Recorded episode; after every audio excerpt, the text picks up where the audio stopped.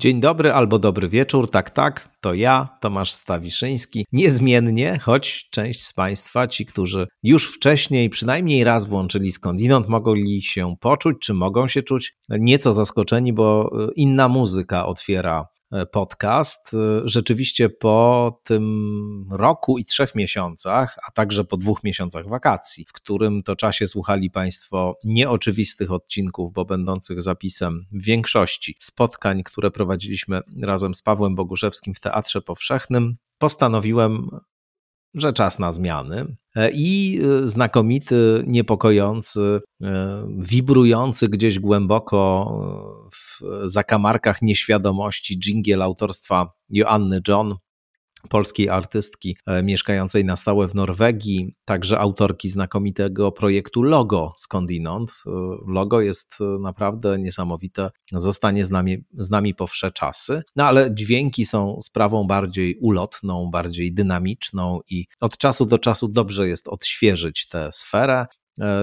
I cóż, ten dżingiel Joanny został zastąpiony tym, który Państwo słyszeli, a którego to jingla autorem jest Mateusz Franczak, znakomity polski muzyk, kompozytor, multiinstrumentalista e, i wokalista, współtwórca takich zespołów jak Giorgio Fazer, How How czy Daktari, e, zarazem też znawca i praktyk psychoanalizy lakanowskiej. To przyznają Państwo, że niecodzienne połączenie.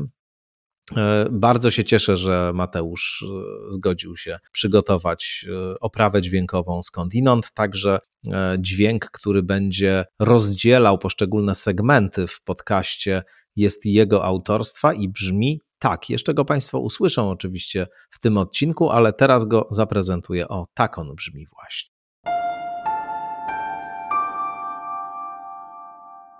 No bardzo jestem ciekaw Waszych wrażeń, jeśli chodzi o tą nową muzyczną stronę skądinąd. Y, może na przykład zechcecie podzielić się jakimiś swoimi uwagami na ten temat e, na stronie internetowej pod postem, który będzie zapowiadał e, ten właśnie odcinek którego y, to odcinka gośćmi będzie y, dwóch naprawdę dzielnych facetów, takich ludzi, którzy potężną pracę nad sobą wykonali i którzy także przełamali y, jakieś, przypuszczam, że bardzo poważne i silne bariery i zechcieli podzielić się tym swoim doświadczeniem publicznie. Artur Nowak i Marek Sekielski. Artura Nowaka znacie z podcastu Skądinąd i pewnie nie tylko z podcastu Skądinąd. Adwokat, autor wielu arcyciekawych książek poświęconych Kościołowi katolickiemu w Polsce, człowiek reprezentujący od lat ofiary nadużyć seksualnych w Kościele. No i jak powiedziałem, gość podcastu Skądinąd, łatwo e, to sprawdzić w, na liście odcinków. E, teraz na dniach ukazuje się nowa książka Artura, napisana wspólnie z profesorem Stanisławem Obirkiem Gomora, i obiecuję, że tutaj pojawią się autorzy tej książki z całą pewnością również. E, Marek Sekielski e, to jest producent filmu Nie mów nikomu i także drugiej części tego filmu. Prywatnie brat Tomasza Sekielskiego i jego współpracownik. Od e, kilkunastu miesięcy także autor, moim zdaniem, niebywale potrzebnego i no, poruszającego i świetnego e, kanału na YouTube e, Sekielski o nałogach. Tam pojawiają się regularnie rozmowy z osobami uzależnionymi nie tylko od alkoholu, od różnych bardzo substancji, poświęcone temu, jak e, te osoby poradziły sobie z nałogiem, jak wyszły z nałogu. Tego także dotyczy E, świetna, świetna, naprawdę świetna książka Artura i Marka Ogarnij się, czyli jak wychodziliśmy z szamba. To jest książka, która się właśnie niedawno ukazała nakładem domu wydawniczego Rebis, rozmowa pomiędzy nimi, w której naprawdę bardzo, bardzo dużo odsłaniają. To wymagało chyba ogromnej odwagi cywilnej i też no, hartu, powiedziałbym, wielostronnego, ducha i nie tylko, żeby zdecydować się na tego rodzaju e, opowieść o sobie, ale myślę, że to jest książka, e, która mogła być albo stuprocentowo szczera, albo nie mogłoby być jej wcale. I naprawdę, jak się to czyta, to ma się poczucie, że to jest do bólu do szpiku kości, szczere. Tam nie ma, mówiąc kolokwialnie, żadnej ściemy. To jest po prostu opowieść o rzeczywiście no, bardzo, bardzo dramatycznych, drastycznych, trudnych doświadczeniach i o tym, że nawet z takich najgorszych, najbardziej dramatycznych doświadczeń można się wydostać, można jakoś spróbować sobie pomóc. E, posłuchajcie po prostu tego, co Marek i Artur mają do powiedzenia. No i oczywiście, cóż, zachęcam także do tego, żeby wspierać podcast Skądinąd na Patronite i via moja strona internetowa www.stawiszynski.org. No i też oczywiście zachęcam do zakupu mojej nowej książki Ucieczka od bezradności. 15 września premiera, taka powszechna, gremialna premiera, ale już od 6 września e, książka będzie wysyłana do wszystkich, którzy ją kupią przez stronę internetową, księgarnię internetową wydawnictwa Znak, które tę książkę wydało www.znak.pl. Jest też porcja e, egzemplarzy z autografem, więc jeśli Państwo mają ochotę, to mogą Państwo i książkę z autografem nabyć. Szczegóły właśnie na tej stronie. No dobrze. Artur Nowak i Marek Sekielski przed Wami. Artur Nowak i Marek Sekielski goszczą w podcaście Skądinąd. E, autorzy książki Ogarnij się, czyli jak wychodziliśmy z szamba. To jest książka, która kilka dni temu się ukazała e, nakładem domu wydawniczego Rebis o uzależnieniu i o wychodzeniu z uzależnienia. E, bardzo dużo mówicie w książce o sobie, siłą rzeczy. To jest rozmowa pomiędzy wami, w której bardzo się odsłaniacie i, i te, wiele w tej książce jest takich bardzo przejmujących, też bardzo prywatnych E, trudnych, niezwykle ciemnych, skomplikowanych spraw i e, zastanawiałem się, czy to jest trudno e, dla Was, czy to było trudne, żeby e, z taką bezkompromisową szczerością opowiedzieć o tak e, skomplikowanych, trudnych i ciemnych aspektach swojego życia, swojego doświadczenia? To jest jednak takie mocne wejście w sferę publiczną no, ze sprawami niezwykle e, prywatnymi. Czy, czy to w ogóle był problem dla Was, żeby się, żeby się zdecydować na taki rodzaj szczerości? Marku?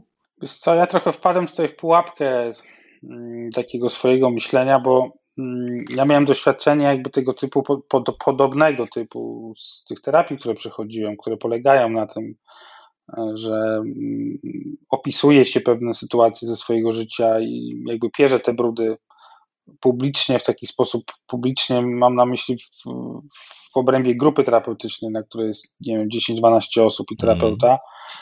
E, I zawsze mi to sprawiało w trakcie leczenia, jak miałem z tego takąś taką przyjemność właśnie, że, że wywalam te, te brudy. I to, to było oczywiście trudne też często, natomiast no, gdzieś to było takie oczyszczające, ja wiedziałem, że to fajnie działa. I gdy rozmawialiśmy z Arturem, ja też miałem takie momenty, że z taką, taką dużą, z dużymi nawet takim, takim nakręcającymi się emocjami jakby w to wchodziłem i takie miałem flow fajne przy opowiadaniu tych historii.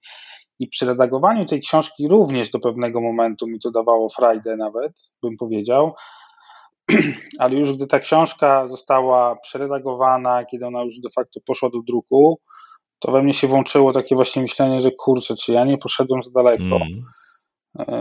W sumie po co, po co aż tak? E, czy kogoś tam gdzieś nie zranię e, tą historią? Później jeszcze gdzieś się skonfrontowałem z bliską mi osobą, która mi zwróciła uwagę na to, że Słuchaj Marek, no czy ty w ogóle jakby uwzględniłeś w procesie prac nad tą książką mm, jakby zdanie czy opinię najbliższych ci osób, co oni na to, że, to, że ty to w ogóle robisz. No i ja zacząłem wtedy tak troszkę za bardzo rozmyślać, z Arturem się tym dzieliłem też niejednokrotnie już, że, że nawet byłem w takim momencie, że uznałem, że gdybyśmy wydawali tą e, książkę sami, to bardzo prawdopodobne, że bym tą książkę w ogóle schował do szuflady.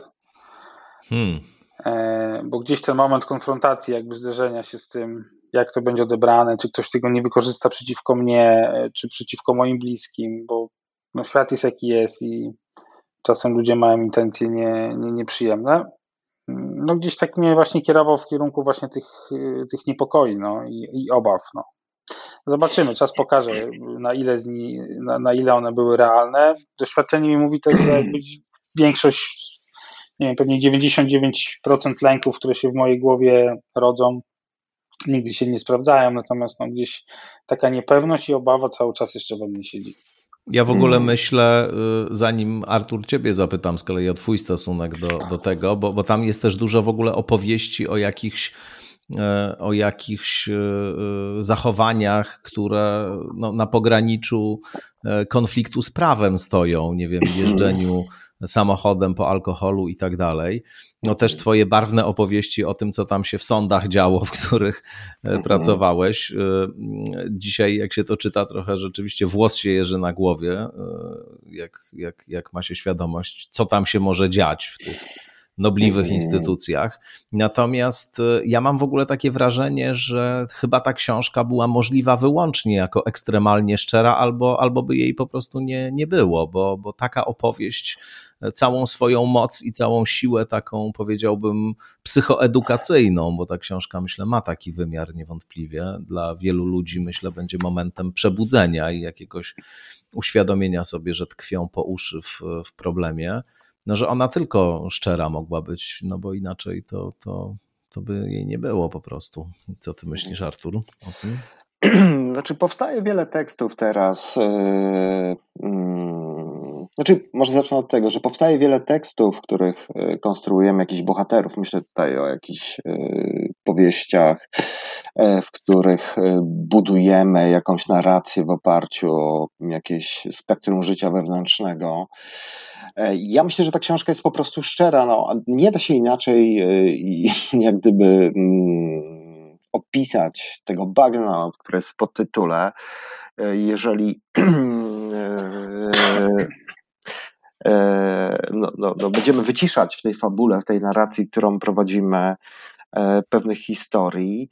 Wiesz, w każdym środowisku, do którego trafi alkoholik, znajdzie kompanów do tego, żeby E, no, celebrować y, swoją chorobę. Oczywiście to ma wymiar jakiejś wielkiej przyjaźni, takiego bratania się i tak dalej. Wiesz, dla mnie znamienne jest to, że nie ma wokół mnie nikogo, powtarzam nikogo z, spośród osób, z którymi piłem. Znaczy oni w pewnym momencie nie byli mi już potrzebni, bo ja piłem e, bardzo dużo, e, jak to się mówi,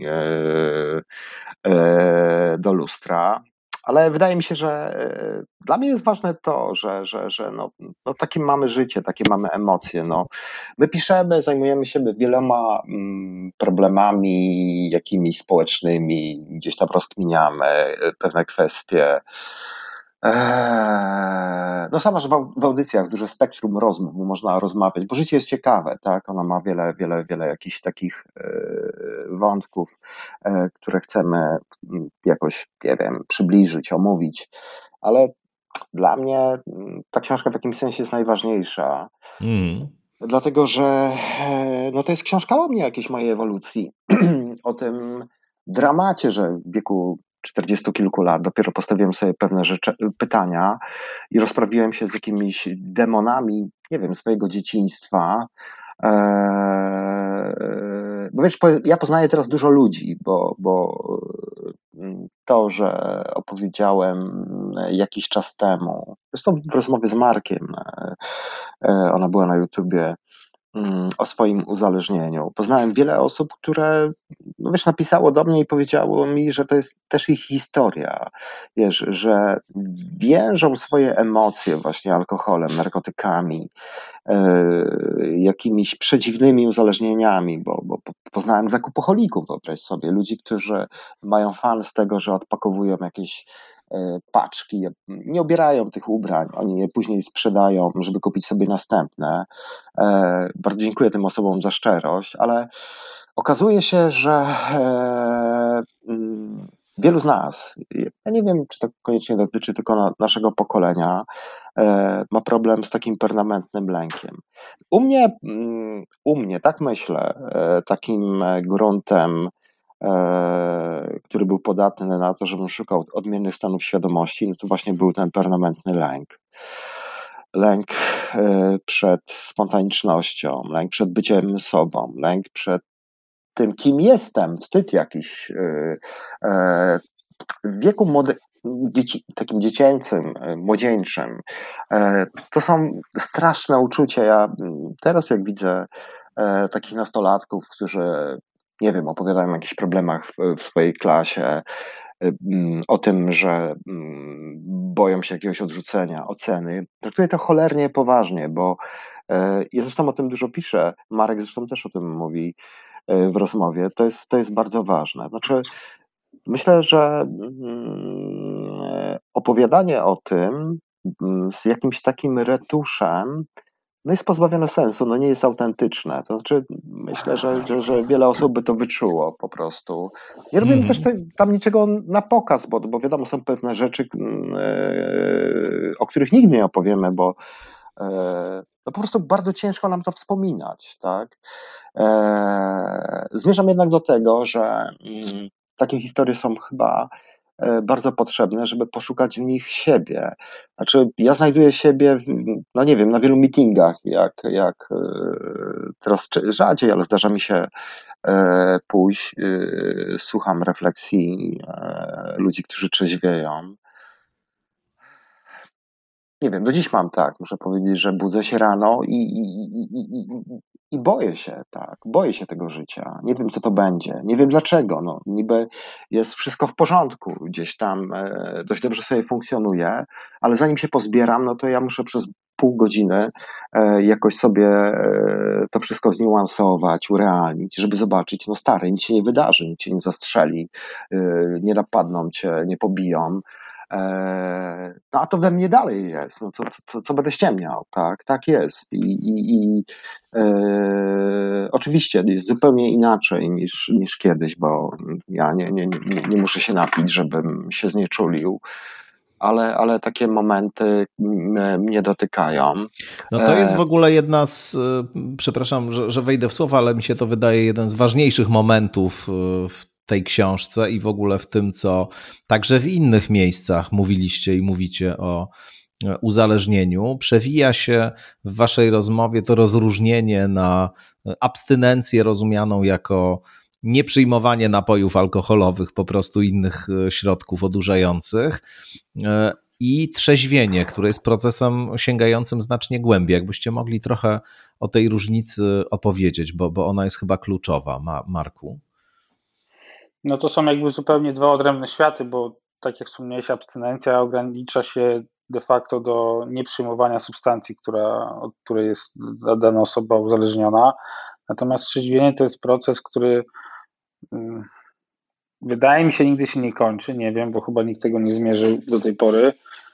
E, I on też ma różne etapy i różne postaci, i każdy może na to patrzeć trochę inaczej. Ja na to patrzę w ten sposób, że oczywiście początkowo to jest cały proces e, poznawania choroby, oczywiście alkoholowej, tych schematów, którymi ona mm, jakby kieruje ten, ten, tym mózgiem alkoholika, bo to jest de facto choroba psychiczna przecież, jakby to uzależnienie jest gdzieś w głowie. Ona jest oczywiście też fizycznie może występować, natomiast psychiczne uzależnienie jest najsilniejsze.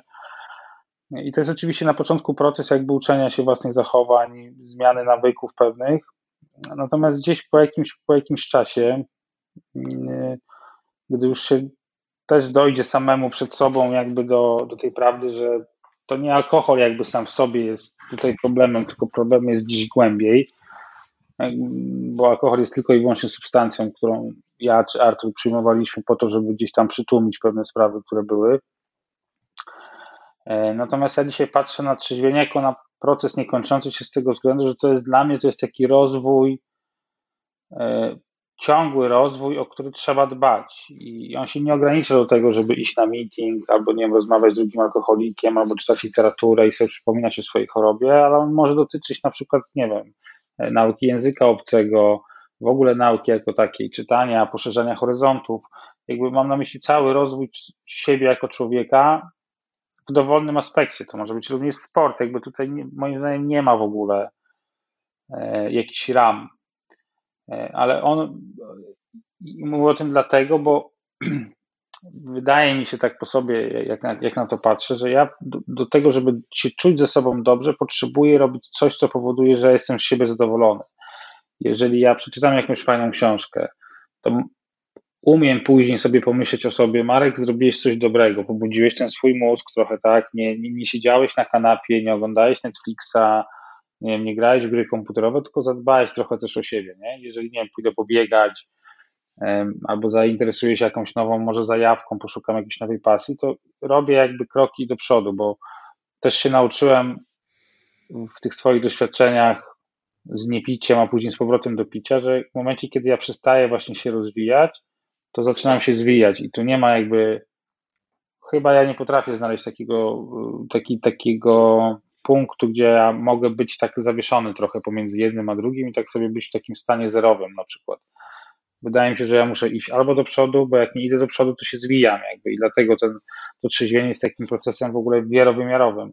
Mm. Dotyczy w zasadzie wszystkiego, wszystkich sfer życia może dotyczyć. Natomiast oczywiście to nie znaczy, że trzeba robić wszystko dookoła i trzeba robić 30 rzeczy jednocześnie, bo to jest chore, ale warto o siebie dbać i pamiętać o tym, że żeby zrobić coś pożytecznego, żeby o sobie dobrze pomyśleć. No ja potrzebuję o sobie dobrze myśleć, bo jak o sobie źle myślę, to wtedy zaczynam się tym chlastać, no i po prostu i, i zaczynam wpadać w jakieś przygnębienie. Wtedy mi się właśnie odechciewa robienia czegokolwiek. I to jest cholernie istotne, żeby jakby dbać o siebie z dobrej strony. Czasem zdarza się coś takiego, że nie wiem, posprzątam mieszkanie, myję okna i sobie pomyślę, i czuję to zadowolenie, myślę, kurde, zrobiłem coś dobrego, nie? Obiektywnie coś dobrego, zadbałem o, o dom, jest czysto, pachnie, jest fajnie.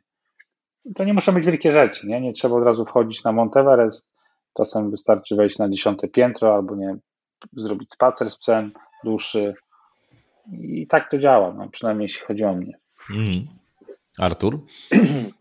E, ja przede wszystkim chyba cieszę się z tego i, i to mi dało mm, jakąś taką nową perspektywę trzeźwienia, o którym Marek mówi, bo rzeczywiście zgadzam się. To, to jest tak, że w tym mózgu zalanym wodą, e, do tego mózgu zalanego wodą, do tego akwarium zalanego wódką, E, to jest takie malownicze, opowiada mi pewien terapeuta, trzeba wrzucić jakieś nowe rzeczy, no bo w ten sposób ten alkohol e, zgodnie z prawami fizyki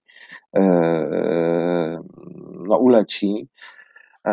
To oczywiście jest sport, jakieś nowe relacje, zainteresowania, jakaś taka aktywność. Nie wiem, dbałość o swoje ciało.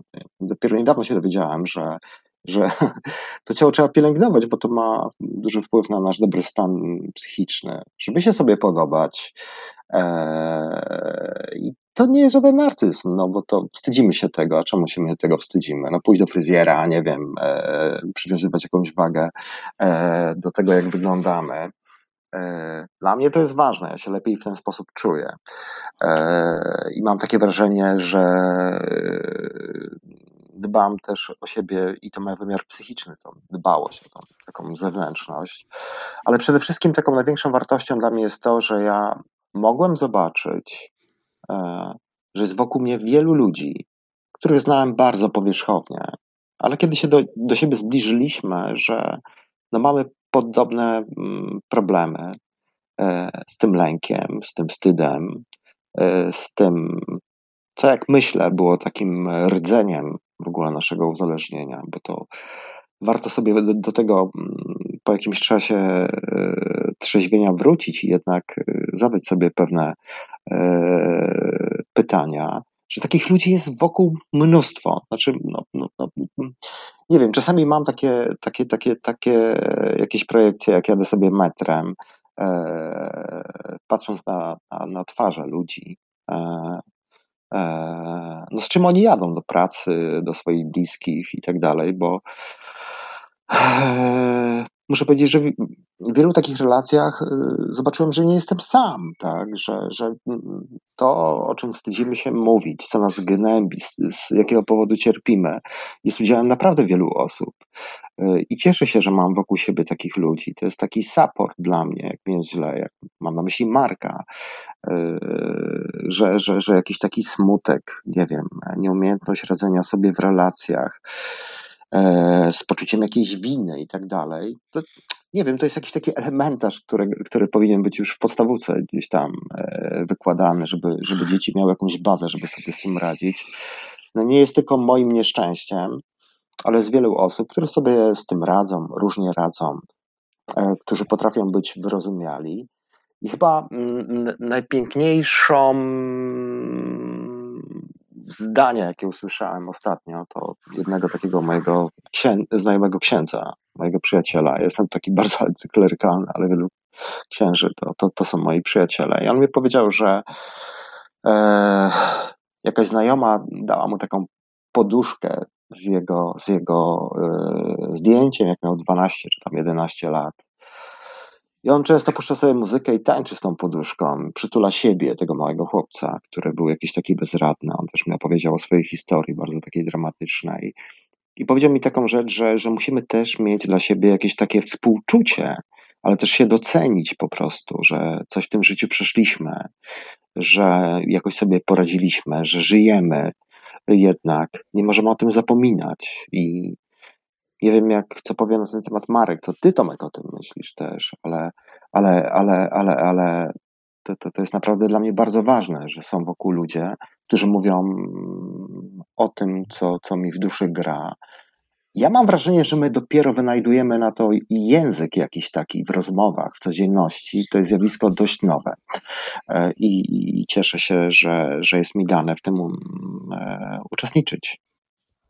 Ja w ogóle miałem takie wrażenie, to jest strasznie ważne, co, co, co, co mówisz, co mówicie, e, ale miałem takie wrażenie, czytając tę książkę, y, czy raczej no, rekonstruowałem w jakimś sensie sobie na własny użytek e, to, co e, mogłoby być zdefiniowane jako, nie wiem, źródło uzależnienia, E, taki podstawowy, fundamentalny problem, który jest gdzieś tam pod spodem, pod tym e, alkoholem, którym się go próbuje zalać, jako nie wiem, jakiś rodzaj takiej autonegacji, takiej sytuacji, w której człowiek nie daje sobie prawa do tego wszystkiego, o czym przed chwilą powiedzieliście, to znaczy do tego, żeby czuć się ze sobą dobrze, żeby coś e, dobrego o sobie pomyśleć, żeby właśnie pozwolić sobie na jakiś rodzaj troski względem samego siebie że gdzieś tam na bazowym poziomie tego brakuje.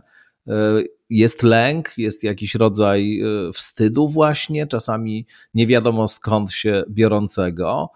E, może z dzieciństwa, może z relacji z rodzicami, ale to wcale nie musi być takie, takie oczywiste, chociaż opowieści o dzieciństwie to jest istotny aspekt tej, e, tej książki waszej, ale no nie wiem, czy, czy, czy byście się zgodzili ze mną, że ten rodzaj takiego jakiegoś pierwotnego lęku, jakiegoś, jakiejś pierwotnej samonegacji gdzieś u podstaw tego e, problemu uzależnienia leży. No leży, leży na pewno. No ja y, czasem wspominam słowa nieodżałowanego nam tutaj nieobecnego Wiktora Osiecińskiego, który mm. gdzieś tam w jednej z tych swoich książek użył takiej frazy E, nie, nie zacytuję tego dokładnie, bo nie pamiętam, ale sprowadzało się do tego, że on powiedział, że e, wstań chłopie rano, zrób tak. przedziałek, zrób co masz do zrobienia i odpierdol się od siebie. Mm. E, słynny tekst, tak. To jest słynny tekst, ja go nie zacytowałem dosłownie, natomiast no, sprowadza się do tego, żeby właśnie odpierdolić się od siebie. No, o tym też ma być trochę ta książka, no, żeby nie brać tego wszystkiego tak poważnie, nie brać tego wszystkiego, tego całego świata przede wszystkim do siebie. Ja nie do końca wiem dlaczego szedłem przez te swoje życie z tym poczuciem gorszości ciągle. Ja mogę, się, mogę sobie tam teoretyzować, że, że w domu było ubogo, że ojciec był jaki był, że nie zawsze byłem gdzieś akceptowany, ale wiem, że tak naprawdę czy czym jestem starszy, tym bardziej widzę, że ja sobie sam pewne rzeczy gdzieś wkładałem do tej głowy w tym swoim życiu. E, I dzisiaj nawet, gdy wychodzi książka i teoretycznie powinienem być chyba szczęśliwy, bo, bo, bo to jest pierwsza książka, jaką wypuszczam.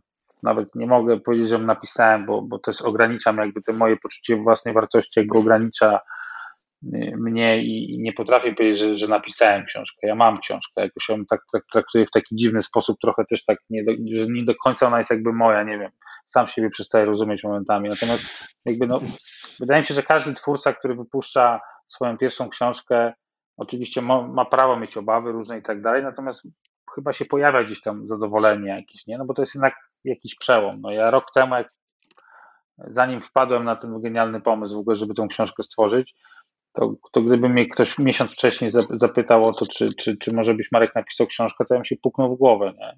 I powiedział chłop, człowiekowi, chłopie, z czym ty do mnie przychodzisz? No i, i ja dzisiaj nie potrafię się z niej cieszyć. Nie? Ja cały czas patrzę na nie w kategorii jakiegoś wyzwania, problemu. tych lęków, które gdzieś tam się w mojej głowie pojawiają. I to jest jakby ten element, ja wiem, że to jest ten element mojej niskiej samooceny. I ja nie wiem, czy ja dzisiaj potrzebuję dłubać w tym i próbować dojść do momentu i zrozumieć jakby dlaczego. Bo nie wiem, czy dzisiaj to pytanie, czy odpowiedź na to pytanie cokolwiek mi da. No właśnie. E, mm. Niedawno jakby rozwożąc tą książkę, zajrzałem z tą książką również do, do Ewy Wojdyło, e, żony Wiktora Szatyńskiego i wręczyłem jej ten egzemplarz, ona mnie zaprosiła do domu i od słowa do słowa po prostu siadłem tam na fotelu i zaczęło się maglowanie mnie przez, przez panią Ewę. I ona też w tym momencie, bo ja zaczęła mi mówić o tym właśnie, że tu, że mam to, że wiem, że mam tamto, że jestem taki, siaki, owaki, że pewne rzeczy wychodzą z tego dzieciństwa i, i sam się znowu zastanawiam i zupełnie serio myślę o to, żeby wrócić na jakiś, jakiś rodzaj terapii, żeby przepracować jakieś rzeczy. Nie, ona tak zaczęła e, do mnie tak mówić jakby trochę z innej strony. Nie? Ona mówi, jak długo pan chce zajmować się terapiami? I co panu na końcu da to, że pan zrozumie, dlaczego akurat się dzieje to, co się dzieje, tak literalnie ja też tak wychodząc od niej myślę, no kurczę, no tak, no być, mo być, być może mogę poświęcić, nie wiem, bo przecież ja nie wiem, czy, czy rok, czy dwa, czy pięć lat terapii do, po, pozwolą mi dojść do, do sedna, ale być może przecież poświęcę na to później, nie wiem, na resztę swojego życia, żeby dojść do tego. Czy, czy to, czy to można całe życie się terapeutyzować, absolutnie. Całe no życie właśnie, można no, tym spędzić. Czy to nie będzie później już takie, nie stanie się takim gonieniem króliczka, nie? E, czy nie warto jednak może zaakceptować, że jest jak jest, i pracować nad jakimiś y, zagadnieniami, które można wykonywać tu i teraz, które mogą prowadzić do, do zmian pewnych zachowań. No, przecież cały ten nasz mózg jest też takim plastycznym tworem, który można programować na nowo i można go uczyć nowych, nie wiem, zachowań, schematów różnych, tak? I może lepiej się skupić na tym, żeby właśnie pójść do przodu, przestać już grzebać. Ja mam 43 lata, nie? Ja już nie jestem jakimś tam 25-latkiem, który który nie wie o co chodzi w życiu, nie? I próbuje mm, zrozumieć w ogóle o, o, o czym jest ta historia. Ja już dużo wiem. Być może mi tej wiedzy dzisiaj wystarczy. No i ja też jestem dzisiaj w takim momencie przełomowym, że wydaje mi się, że wolę jednak pójść do przodu niż dłubać. Ja już przerobiłem w terapiach 4 czy 5 lat, dużo o sobie wiem, pewnie nigdy wszystkiego o sobie się nie dowiem, natomiast może jest ten moment, kiedy trzeba powiedzieć koniec. No, Zmieniamy buty na nowe i idziemy mm. w inną stronę. No. Moim zdaniem to jest bardzo celna obserwacja, bo też i ta obietnica takiego pełnego rozpoznania źródeł e, własnej tożsamości, tego uzyskania stuprocentowych odpowiedzi na wszystkie trapiące nas zagadki i pytania, to jest po prostu fantazja. Tego właściwie to jest nieosiągalne. Nie da się tego E, nie, no nie da się, bo, bo też nikt nie, nie poznał tego naszego, żaden naukowiec nie, nie jest w stanie zanalizować naszego mózgu w taki sposób, żebyśmy wiedzieli dokładnie o co w no nim chodzi. No, my dużo wiemy na temat siebie, natomiast no, cały czas znakomitej większości nie wiemy. No i być może za kilka pokoleń albo za kilkadziesiąt ta wiedza będzie kompletna, natomiast no, my, tej, my jej nie dożyjemy z pewnością. Nie? Artur, a jak u ciebie z tym pragnieniem dotarcia do źródeł? Ja w terapii jestem już 7 e, lat i, i, i mam takie wrażenie, że e, to, z czym przyszedłem, jest bardzo odległe od tego, czym teraz się zajmujemy, czemu się przyglądamy. E, dla mnie to jest ciekawa przygoda. To już nie jest tak, że e, ta terapia jest takim momentem, kiedy ja się uczę mówić o sobie. E, no, słucham jakichś pytań, które dostaję, które są czasami bardzo trudne. Myślę, że to jest też takie oswajanie się samym sobą. No sam fakt, kiedy ty słyszysz sam siebie, kiedy mówisz o sobie tak bardzo szczerze, no bo inaczej się nie da, jest e, na początku jakimś szokiem, potem jakimś odkryciem. E, myślę, że to, o czym mówi Marek, e, o takim no, zmianie wajchy, to znaczy, żeby iść dalej, jest możliwe w momencie, kiedy jednak czegoś się o, sobie dowiesz, tak? Bo wtedy e, masz jakiś taki odpowiedni zasób, e, żeby rzeczywiście tą drogą pójść. Znaczy, ty wiesz, jaką drogą chcesz po prostu iść, nie? W moim życiu wiele się zmieniło, to znaczy też w ostatnim roku, natomiast e, myślę, że takie kluczowe coś, co jest takie jasne dla mnie i jest jakimś takim światłem, nie lubię tego słowa, bo to jest takie trochę słowo zagarnięte przez, przez Kościół, ale rzeczywiście jest coś na rzeczy, to tym światłem jest to, że, że umiem być ze sobą. Nie?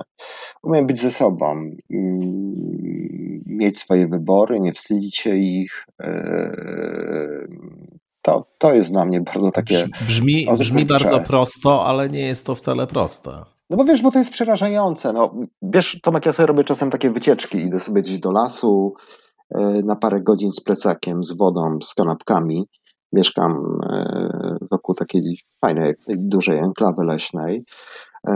I na początku miałem taką obsesję, mówię, kurwa, co ja robię, tu trzeba sprawdzić telefon, coś tam się dzieje i tak dalej, wiesz, no, trochę, trochę musiałem się w tym przemóc, ale w pewnym momencie yy, właśnie hmm, to jest właśnie taki moment konfrontowania się też ze swoimi lękami, z tymi wszystkimi demonami, nie?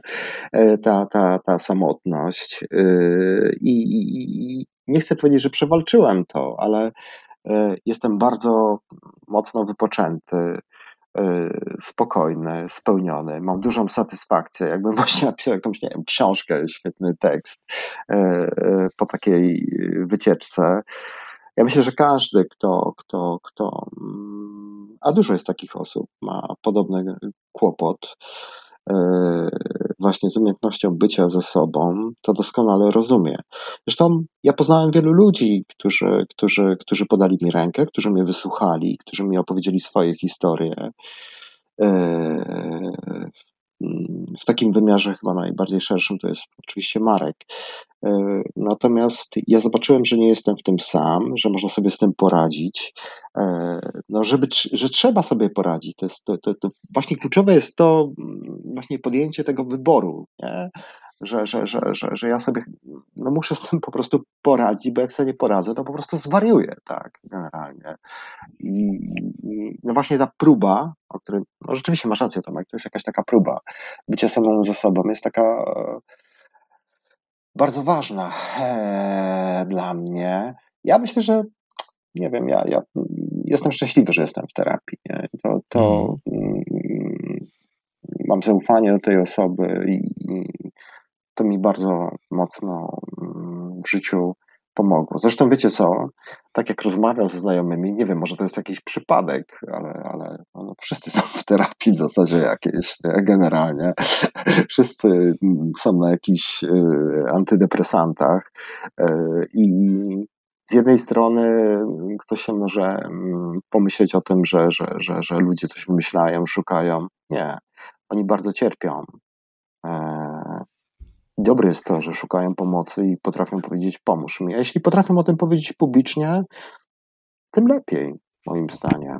Tym lepiej, ale no, no trzeba pewnej dojrzałości, pewnego dystansu, żeby, żeby e, o tym pisać. Wiesz, Marek robi świetne rzeczy. Jego cykl Sykielski o nałogach oglądają jakieś dziesiątki tysięcy ludzi. E, no Mark mi czasami pokazuje, piszą do niego o swoich refleksjach, dostaje jakieś informacje zwrotne. Ja myślę, że no, siłą rzeczy mm, ta książka to jest taka naturalna konsekwencja tego, to, tego co on robi. To jest tylko e, jego i no to jest świetne po prostu. Generalnie. No właśnie ja mam wrażenie, że, że też dzięki Wam i dzięki y, cyklowi y, rozmów Marka, który no, stał się rzeczywiście niesamowicie popularny. Ja pamiętam, w ogóle oglądam te rozmowy od samego początku na YouTubie, od pierwszej rozmowy z Borysem Szycem. Właściwie widziałem wszystkie i tak. od razu pomyślałem, że to jest niesamowicie ważne i, i potrzebne. Między innymi dlatego, że po pierwsze w Polsce wciąż ten problem y, uzależnień jest potężny i, i zdaje się, że raczej rośnie niż maleje w ostatnim czasie, w okresie pandemii szczególnie, a po drugie wciąż jeszcze jest to stabilizowane, o tym się bardzo mało rozmawia. I oczywiście wspomniany przez Was Wiktor Osiatyński, Ewa Wojdyło, to były takie osoby, są, pani Ewa cały czas o tym w różnych miejscach opowiada, które przełamywały te milczenie wokół wokół alkoholizmu i wokół uzależnienia w Polsce. Wiktor Osiatyński e, sam e, miał tego rodzaju doświadczenia, więc występował w roli osoby, która przeszła przez cały ten proces i, i, i no, głębokiego uzależnienia i wychodzenia z tej choroby. Natomiast wciąż jeszcze wokół tego, mam wrażenie, panuje, panowała cisza. Były takie pojedyncze E, momenty przełamania, jak nie wiem, książka Małgorzaty Halber, Najgorszy człowiek na świecie, która dodatkowo jeszcze przełamywała milczenie wokół i tabu wokół tak. uzależnień kobiet. Bardzo ważna, bardzo ważna książka. Później zapadła na długi czas cisza i pojawiły się te rozmowy. Teraz jest ta książka, jest podcast Jakuba Żulczyka i Juliusza Strachoty. Tak co ćpać po odwyku, też bardzo ciekawy, w którym oni dwaj, też ludzie z doświadczeniem wychodzenia mm. z uzależnienia opowiadają o tym, zapraszają gości. Coś się w ogóle, mam wrażenie, bardzo istotnie zmieniło w tej sferze publicznej, w tym mówieniu i milczeniu o alkoholizmie i o uzależnieniu. Z czym to wiążecie? Tą zmianę, której sami jesteście niejako e, twórcami czy architektami. Marku? Hmm. No gdzieś ten świat pędzi w taką stronę, bo mam wrażenie, że jednak ta psychologia przede wszystkim się stała takim bardziej dostępnym i coraz lepiej oswajalnym jakby e, no, dziedziną życia, można powiedzieć. I jeszcze 10 lat temu pójście do psychologa było nacechowane e, nie, nie wiem, jakimiś określeniami typu ja nie pójdę, bo jestem wariatem, bo nie chcę uchodzić za wariata, Dzisiaj mam wrażenie też, że coraz więcej osób korzysta z, pomocy różnego rodzaju psychologów, psychoterapeutów czy też psychiatrów i ludzie coraz mniej mają z tym problem. Natomiast a jeśli chodzi o uzależnienie, no ja z premedytacją wykorzystałem moment jakby te, te, ten, że opublikowaliśmy drugi film do tego, żeby opublikować rozmowę pierwszą nagraną pół roku wcześniej z Borysem Szycem. Natomiast sam fakt, że pół roku ta ta rozmowa e, gdzieś była zamknięta, zmontowana i czekała na emisję, no świadczy o tym, że ja się gdzieś tam e, no, targałem mną różne sprzeczne emocje i, i różne obawy mi się w międzyczasie pojawiały. E, natomiast no gdzieś ja wiem, że to jest choroba i mnie też ośmieliła sama historia, na przykład sama opowieść Borysa Szyca, bo ja usłyszałem o tym, że on o tym, że, że on sam jakby w jeden z wywiadów o tym, przepraszam, że jeden z wywiadów, w jednym z wywiadów o tym opowiedział i to mnie też ośmieliło. Ja uznałem, że no kurczę, no rzeczywiście to jest choroba. No, ja to traktuję jako chorobę. Ja wiem, że to jest choroba. Ona jest oczywiście brzydka, e, e, pewnie bardziej wstydliwa niż inne choroby, bo to jednak jest choroba, którą ja sobie sam wziąłem. No, nie spadła na mnie od tak. No, nikt mi wódki do gardła nie wlewał, nikt mi nie kazał tego robić. Robiłem to sam świadomie od samego początku. Natomiast E, zmienia się świat, po prostu dojrzewamy jako społeczeństwo. Wyszliśmy no, raptem 30 lat temu z niewielkim okładem z, z ustroju, który jakby w ogóle był daleki od jakiegokolwiek nowoczesnego patrzenia na, na życie, nie? Na, na psychikę ludzką. E, dlatego dzisiaj, jak ja na przykład patrzę o tym i widzę, te, że pewne doświadczenia one się biorą z mojego dzieciństwa, jak pewnie większości z nas, nie? to nie mam żalu do rodziców moich, że byli jacy byli, bo oni nie mieli w ogóle narzędzi do tego, nie mieli miejsca, gdzie mogliby nawet tą wiedzę nabyć, żeby się, żeby móc postępować jakoś inaczej nie? i kształtować swoje dzieci w jakiś inny sposób, być może bardziej właściwy. Dzisiaj to się zmienia, świat się zmienia, my próbujemy, nie wiem, przekraczać jakieś tabu. E, ja się bardzo jakby um, uczciwie i tak głęboko pogodziłem z tym, że jestem e, uzależniony e, i przestałem mieć w pewnym momencie w ogóle problem jakby z patrzeniem w swoją przeszłość. Jakby ten wstyd, który dotyczył pewnych fragmentów swojego życia, jakby mi kompletnie odszedł. Ja nie miałem żadnego problemu z tym, żeby mówić osobom, których nawet, które nawet nie za bardzo pozna, których pozna, świeżo poznawałem, jakby odmawiając spożywania alkoholu, mówić wprost, że nie, dziękuję, nie piję, jestem trzeźwiejącym alkoholikiem, bo jakby w procesie jakby oswajania się z tym zauważyłem, że ludzie nie mają z tym większego problemu. I dla mnie jakby naturalną konsekwencją było to, że, że mogę wykorzystać popularność filmów moich Tomka, do tego, żeby zrobić coś naprawdę dobrego w innej dziedzinie, bo chciałem bardzo właśnie, żeby ludzie zaczęli też identyfikować się z tym, bo ja wiedziałem już o tym, nie? Że, że uzależnienie od alkoholu to jest choroba, która dotyczy, może, to jest bardzo demokratyczna choroba i może, może dotyczyć każdego człowieka każdej grupy społecznej. Ale wiem, jak bardzo ludzie uzależnieni potrzebują tego, żeby się zidentyfikować właśnie z kimś podobnym do nich. No, żeby lekarz zobaczył, że o kurczę, nie tylko ja jestem lekarzem, który gdzieś tutaj pokątnie e, pije setkę przed pracą, czy po pracy pije pół litra, nie? Że inni lekarze też tak mają, żeby prawnik zobaczył, że to nie, że on nie jest wyjątkowo jakimś zepsutym człowiekiem, że inni też tak mają. I wszystkie inne grupy społeczne, no. No, alkoholizm jest chorobą demokratyczną jak cholera, niestety, no i no i co? Co tu więcej mówić? No. Mm. Artur? No mówimy o grupie, różne są mm, wyliczenia, około 3 milionów ludzi. E, najbardziej przerażające jest to, że 2 miliony dzieci w Polsce e, żyje w przestrzeni no właśnie tej toksycznej, alkoholowej. E, I no, wiesz, no, gdzieś w książce o tym mówimy, no 3, 3 miliony małych małpek dziennie sprzedają sklepy, tych takich pięćdziesiątek czy też y, y, setek, e, więc no, problem jest olbrzymi. Ja jestem dumny z tej książki, nie mam żadnego lęku związanego z nią, bo mm, to jest książka o mnie, o Marku. Myślę, że byliśmy w niej szczerzy.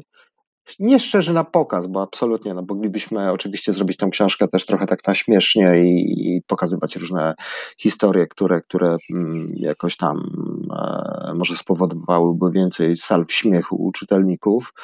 E, absolutnie nie robimy siebie jakichś tam gierojów, bohaterów, ludzi, którzy posiadali wszystkie e, rozumy. No jest tak jak Mark. Ja będę miał największą satysfakcję z tego, jeżeli ktoś, kto, kto przeczyta tą książkę, znajdzie tam historię kogoś bliskiego e, albo samego siebie. E, z tego się będę bardzo cieszył. A to, że te terapie i w ogóle psychologia w ostatnich latach e, dynamizuje nasze życie, coraz więcej psychologizujemy, ja myślę, że jeszcze za mało mimo wszystko, bo wiele wydarzeń publicznych, społecznych, politycznych należałoby e, właśnie z tej perspektywy zobaczyć, e, jest bardzo dobra. No, żyjemy w takim społeczeństwie, no, w którym ta tradycja picia wódki, jest bardzo mocna. Ja trochę sobie pojeździłem e, za granicę w tym roku. Popatrzyłem, jak ludzie się upijają za granicą, jak piją za granicą alkohol i ja myślę, że e, no mamy takie jakieś poczucie wybraństwa jako to społeczeństwo. E, często pijani łysi panowie właśnie na meczach, gdzieś tam jakichś demonstracjach to zakrzykują. No tak, rzeczywiście, jesteśmy dość specyficzni. Upijamy się brzydko, popełniamy dużo przestępstw w związku z tym, że pijemy. Jesteśmy jednym z największych producentów na świecie e, amfetaminy. No tak, to, to, to takie wybraństwo to po prostu jest u nas. No tak, to jest, y, można powiedzieć, w jakimś sensie sport narodowy, e, ta mm. konsumpcja i ten rodzaj wtopienia alkoholu w tkankę e, kultury narodowej, właśnie w takie celebrowanie, rytualizowanie rozmaitych tak. sytuacji, nie wiem, no właściwie przy każdej możliwej okazji w Polsce używa się alkoholu w sposób ekscesywny i, i e, to jest, to jest coś takiego, co, co, co zupełnie nie kojarzy się z jedną z najsilniej uzależniających substancji, no bo przecież alkohol jest jedną z najsilniej uzależniających substancji, porównywalną z tymi najbardziej twardymi narkotykami, także jeśli chodzi o stopień spustoszenia, jaki się je w organizmie. No a zarazem to jest rzeczywiście e, fragment tego całego etosu narodowego. E, powiedzcie jeszcze e, może na moment o takich, nie wiem, sygnałach ostrzegawczych, o takich E, zdarzeniach, zjawiskach, które powinny skłonić do refleksji osoby, które e, używają alkoholu, e, nie mają poczucia, że jeszcze, nie wiem, że, że, że, że, że przekroczyły już jakąś radykalną granicę, jeszcze nie są na etapie, w którym w którym no, można by powiedzieć, że znalazły się w jakimś rzeczywiście ciężkim bagnie, cytując tytuł waszej książki, ale zarazem już w jakimś stopniu niepokoją się swoim, swoimi relacjami z alkoholem. Na co zwracać uwagę, co jest takim momentem, który powinien zapalić czerwoną lampkę? Jak to wygląda z Waszej perspektywy, z Waszego doświadczenia wieloletniego i, i, i używania, i, i terapii? To doświadczenie wieloletnie zabrzmiało. Może ja powiem tym razem, bo wiesz co, no, dla mnie E, ja już mówiłem o tym, e, ja nie cierpię kłamać, tak? Ja się cholernie źle czuję z tym, jak muszę kogoś okłamywać, ale niestety koncentracja w życiu, życia wokół alkoholu powoduje wykwit kłamstwa, no bo musisz jakoś wytłumaczyć żonie, swoim bliskim współpracownikom, e, dlaczego cię nie było, gdzie byłeś, dlaczego źle się czujesz i tak dalej, i tak dalej, i tak dalej. E, w pewnym momencie, i to jest dla mnie największy sygnał taki ostrzegawczy, jest tak, że alkohol już ci nie służy temu, żeby mieć z tego jakiś fan, dobrą zabawę e, raz na jakiś czas. E, to jest oczywiście już moment taki bardzo zaawansowany, ale jest potrzebny po to, żeby, żeby, żeby normalnie, w cudzysłowie, w tym życiu jakoś funkcjonować.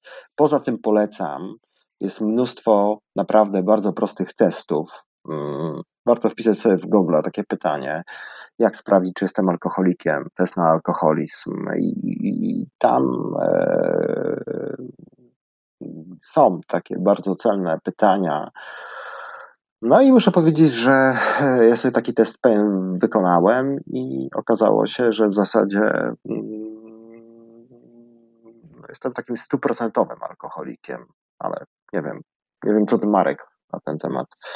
Wiesz co, no, jakby ja też zawsze każdemu polecam, bo ja nigdy nie, nie chcę nikogo hmm. diagnozować, mm. bo nie mam na to papierów i w ogóle jakby nie chcę w ogóle wchodzić w taką rolę. Nie, to, nie ja raczej tylko, tylko doprecyzuję, żeby wiesz, chodziło, chodziło, chodziło mi tylko o coś takiego, że no nie wiem, jak patrzycie tak, tak, sobie też na własną historię, to, to może macie takie momenty, kiedy ja powiem, ja powiem. myślicie, że a tu mogłem przestać, bo już w zasadzie było wiadomo, że coś jest nie tak, a, ale czekałem na ten moment, kiedy rzeczywiście znalazłem się w jakiejś takiej ciężkiej opresji. To nie jest, to nie mhm. jest takie proste, że wiesz, że, że, że osoba uzależniona od, tak Jasne. ma refleksję, że kurczę, że, że, że, że jestem, że a nie, to może jeszcze wypiję, wiesz co, te, te, te, mm. mechanizmy właśnie tej iluzji, tego, tego wykręcania po prostu tej historii zawsze, wiesz, wszystkiego na drugą stronę, jakby umysł alkoholika potrafi okłamać tego alkoholika po prostu w każdym momencie, nie? To nie ma, tu nie ma w ogóle jakby, wiesz, jakiejś górnej granicy tego kłamstwa, E, i to, jak kreatywna potrafi być ta nasza głowa, żeby nas właśnie oszukać i ciągle nam wytłumaczyć wszystko, że nie, jednak jest ok, żebyśmy dalej to robili, no nie, nie ma skali, nie? Natomiast mm. jak się patrzy na to tak e, trochę tak zero-jedynkowo, e, no to są po prostu elementy, które oczywiście w tych testach, o których wspomniał Artur, one, one występują, bo tam jest, tam nie wiem, z 8-10 pytań w tych testach, te testy się różnią. I tam na przykład jest kwestia prosta, no. Czy miałeś zerwany film kiedykolwiek? Bo to nie chodzi o to, że masz mieć 100 razy zerwany film, nie? Tak zwany zerwany film, wszyscy wiemy o co chodzi. No jeżeli miałeś zerwany film, to znaczy, że gdzieś jest już, już, już jest jakiś kłopot. Jeżeli na przykład zdarzyło ci się rano przyklinować, tak, zwany, takiego, tak zwanego klina robić, nie? czyli wypić jakikolwiek alkohol następnego dnia po spożywaniu alkoholu. Yy, yy, czy w ogóle na przykład, nie wiem, regulujesz sobie napięcia, nie? O, stres, muszę się odstresować, nie? Jest takie powiedzenie, tak? Muszę wyluzować, zresetować się, o czasami się mówi, no. Właśnie jeżeli się przykrywa te emocje alkoholem, to, to też nie jest, alkohol, jak rozumiem, zdrowo sobie piją alkohol, bo nie wiem, bo, bo, one, bo on im pasuje do czegoś, bo mają na, nie, na niego ochotę, to nie jest ochota, poczyta ochotę, nie, nie mam na myśli mówiąc ochota to, że ma ochotę, bo, ma, bo jest napięty i chce się zrelaksować. Nie, ma ochotę, bo, bo lubi smak na przykład jakiegoś alkoholu, nie? E, jeżeli się, nie wiem, e, no przede wszystkim jak się pije zbyt regularnie, tak? Jeżeli się nie pije tylko alkoholu raz na jakiś czas, to jeżeli się pije go, nie wiem, 3, 4, 5 razy w tygodniu i to nie wchodzi wcale o to, żeby spożywać go od razu do, do odcięcia, do takiego upicia się nie, to wystarczy wypić jedno, dwa piwa dziennie. Jak się pije to regularnie, nie wiem, 7 dni w tygodniu, to nie jest zdrowa relacja z alkoholem, nie? Ale koniec końców y, y, najprostszą metodą jest zrobienie testu, których w internecie jest masa i one są prawdziwe i one dają już ogląd. Y, I, i rozmowa z psychoterapeutą, no, to jest jakby rozwiązanie, czy, czy z psychiatrą. To, to nie jest też jakaś wiedza kosmiczna, tam są proste pytania, prosty tam rachunek się robi, trochę matematyki w tym jest, jakiś algorytm i do widzenia. No. Mm. Artur, coś dodasz do tego? Ojejku, yy, co mam dodać? Nie wiem. Jak nie masz nic do dodania, to możesz nie dodawać. Dokładnie. Nie, zastanawiałem się właśnie, nie. czytając nawet tę książkę, bo, bo y, no, wy jesteście rzeczywiście y, takimi osobami, które dotarły do jakiejś granicy absolutnej, to znaczy znaleźliście się rzeczywiście w bardzo E, takim zaawansowanym stanie i, i, gdzieś tam to był taki gest właściwie ratowania się. To, ta, ta, ta trzeźwość i, rezygnacja z alkoholu. Natomiast wyobrażam sobie, że jest wiele osób, które funkcjonują właśnie w taki sposób, jak Marek przed chwilą powiedział, które jeszcze do tego punktu nie dotarły, e, no ale być może gdyby miały odpowiednią wiedzę i odpowiednią gdyby ktoś ich odpowiednio pokierował, no to mogłyby trochę wcześniej zrezygnować z tego, z tego alkoholu albo z innych substancji. Rozumiem, że to się trochę nie mieści w tym modelu e, umysłu alkoholika czy umysłu uzależnionego, o którym mówicie, bo, bo tu jest jednak to założenie, że ten umysł sam pracuje intensywnie w taki sposób, żeby właśnie nie dostrzegać tych momentów, które poprzedzają stan, w którym już nie sposób zignorować opresji, w jaką się E, samemu popadło, ale, ale no właśnie, czy, czy to wobec tego w ogóle może jest źle zadane pytanie, to moje, takie znaczy, o, o, te sygnały ostrzegawcze, znaczy, które... Nie, Tomek, hmm. to, wiesz, ja miałem wokół siebie dużo ludzi, którzy, którzy mnie ostrzegali, którzy naprawdę, bo to wymaga takiej e, dużej odwagi, teraz sobie myślę z boku, no masz jakiegoś kolegę, nie wiem, e, w pracy kogoś, kto, kto, kto, kto, kto, kto no będzie szczery, tak. Ja to cholernie doceniam i uważam, no, no, no wyobraź sobie, że jakiemuś współpracownikowi, nie wiem, komuś z rodziny mówisz, słuchaj stary, no jesteś alkoholikiem, no to nie jest takie proste. Natomiast myślę, że prędzej czy później, no, no życie bierze w kleszcze po prostu osobę, która, która w to brnie. E, no nie ma innego wyjścia, no to, to jest równia pochyła. Ja nie spotkałem się z, z, z jakimś człowiekiem autentycznego sukcesu, któremu który, który, który by to brnął i, i, i, i umarł. Ja myślę, że ci wszyscy rock'n'rollowcy, którzy, którzy, którzy odebrali sobie życie, ludzie e, niezwykle zamożni, popularni i tak dalej, no znamy takich, tak. Ja znam, mam wielu klientów, bardzo zamożnych ludzi, którzy, którzy, którzy mają z tym kłopot i to są ludzie nieszczęśliwi, tak. Mm. I prędzej czy później E, życie, nie wiem, rodzinne, zawodowe po prostu, czy, czy jakaś inna sfera aktywności, no, no, no, no, no nie wytrzyma tego ciśnienia, po prostu tego natężenia kłamstwa, tego e, egoizmu. E, I, i, I, chyba to jest najbardziej nieznośne, że mm, no, budzisz się na takim po prostu kacu, E, z taką świadomością, ile osób znowu pokrzywdziłeś, jak się, jak mocno się pogrążyłeś, e, no albo się dalej pogrążasz, albo już jesteś pod taką kreską, bo, bo nie wiem, grozi ci nie wiem, więzienie, bo, bo bliscy chcą cię opuścić, bo jesteś sam, tak, e, że, że chcesz coś z sobą zrobić. Ja e, przypominam sobie, i to jest w książce, mm, taką historię znajomego alkoholika, który opowiadał, że poszedł gdzieś się tam nachlał, że ona nie chciała go puścić już e, do domu, wyżebrał gdzieś tam jakąś, e, na jakieś wino, leżał w parku, kompletnie nieprzytomny, kompletnie zapity. No i e, obudzili go młodzi ludzie, którzy kurczę, no po prostu mieli zabawę z tego, że się wysikali na niego. Nie? To jest oczywiście mocne, strasznie takie no, mocne, tak. Natomiast prędzej czy później przychodzi taki po prostu moment, i to chyba jest, nie wiem, czym szybciej, to, ty, ty, tym lepiej. I to jest jakaś taka e, nagroda, że, że dostajesz tak w łeb po prostu i, i tak przywalisz łbem po prostu o glebę, chociaż oczywiście zawsze niżej można jeszcze spaść. E, no, że, że, że, że, że no widzisz, nie ma innego wyjścia, ja się muszę ogarnąć po prostu. I, hmm. i tyle. No takie jest moje zdanie.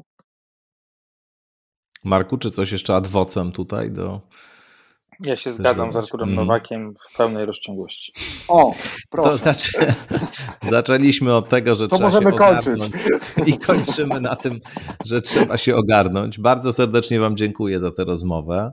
Artur mm. Nowak i Marek Sekielski byli Państwa mm. gośćmi. No i zapraszam oczywiście do kolejnych odsłon podcastu Skądinąd. Do usłyszenia. Do usłyszenia. Dziękuję. Dziękujemy za zaproszenie. Dzięki.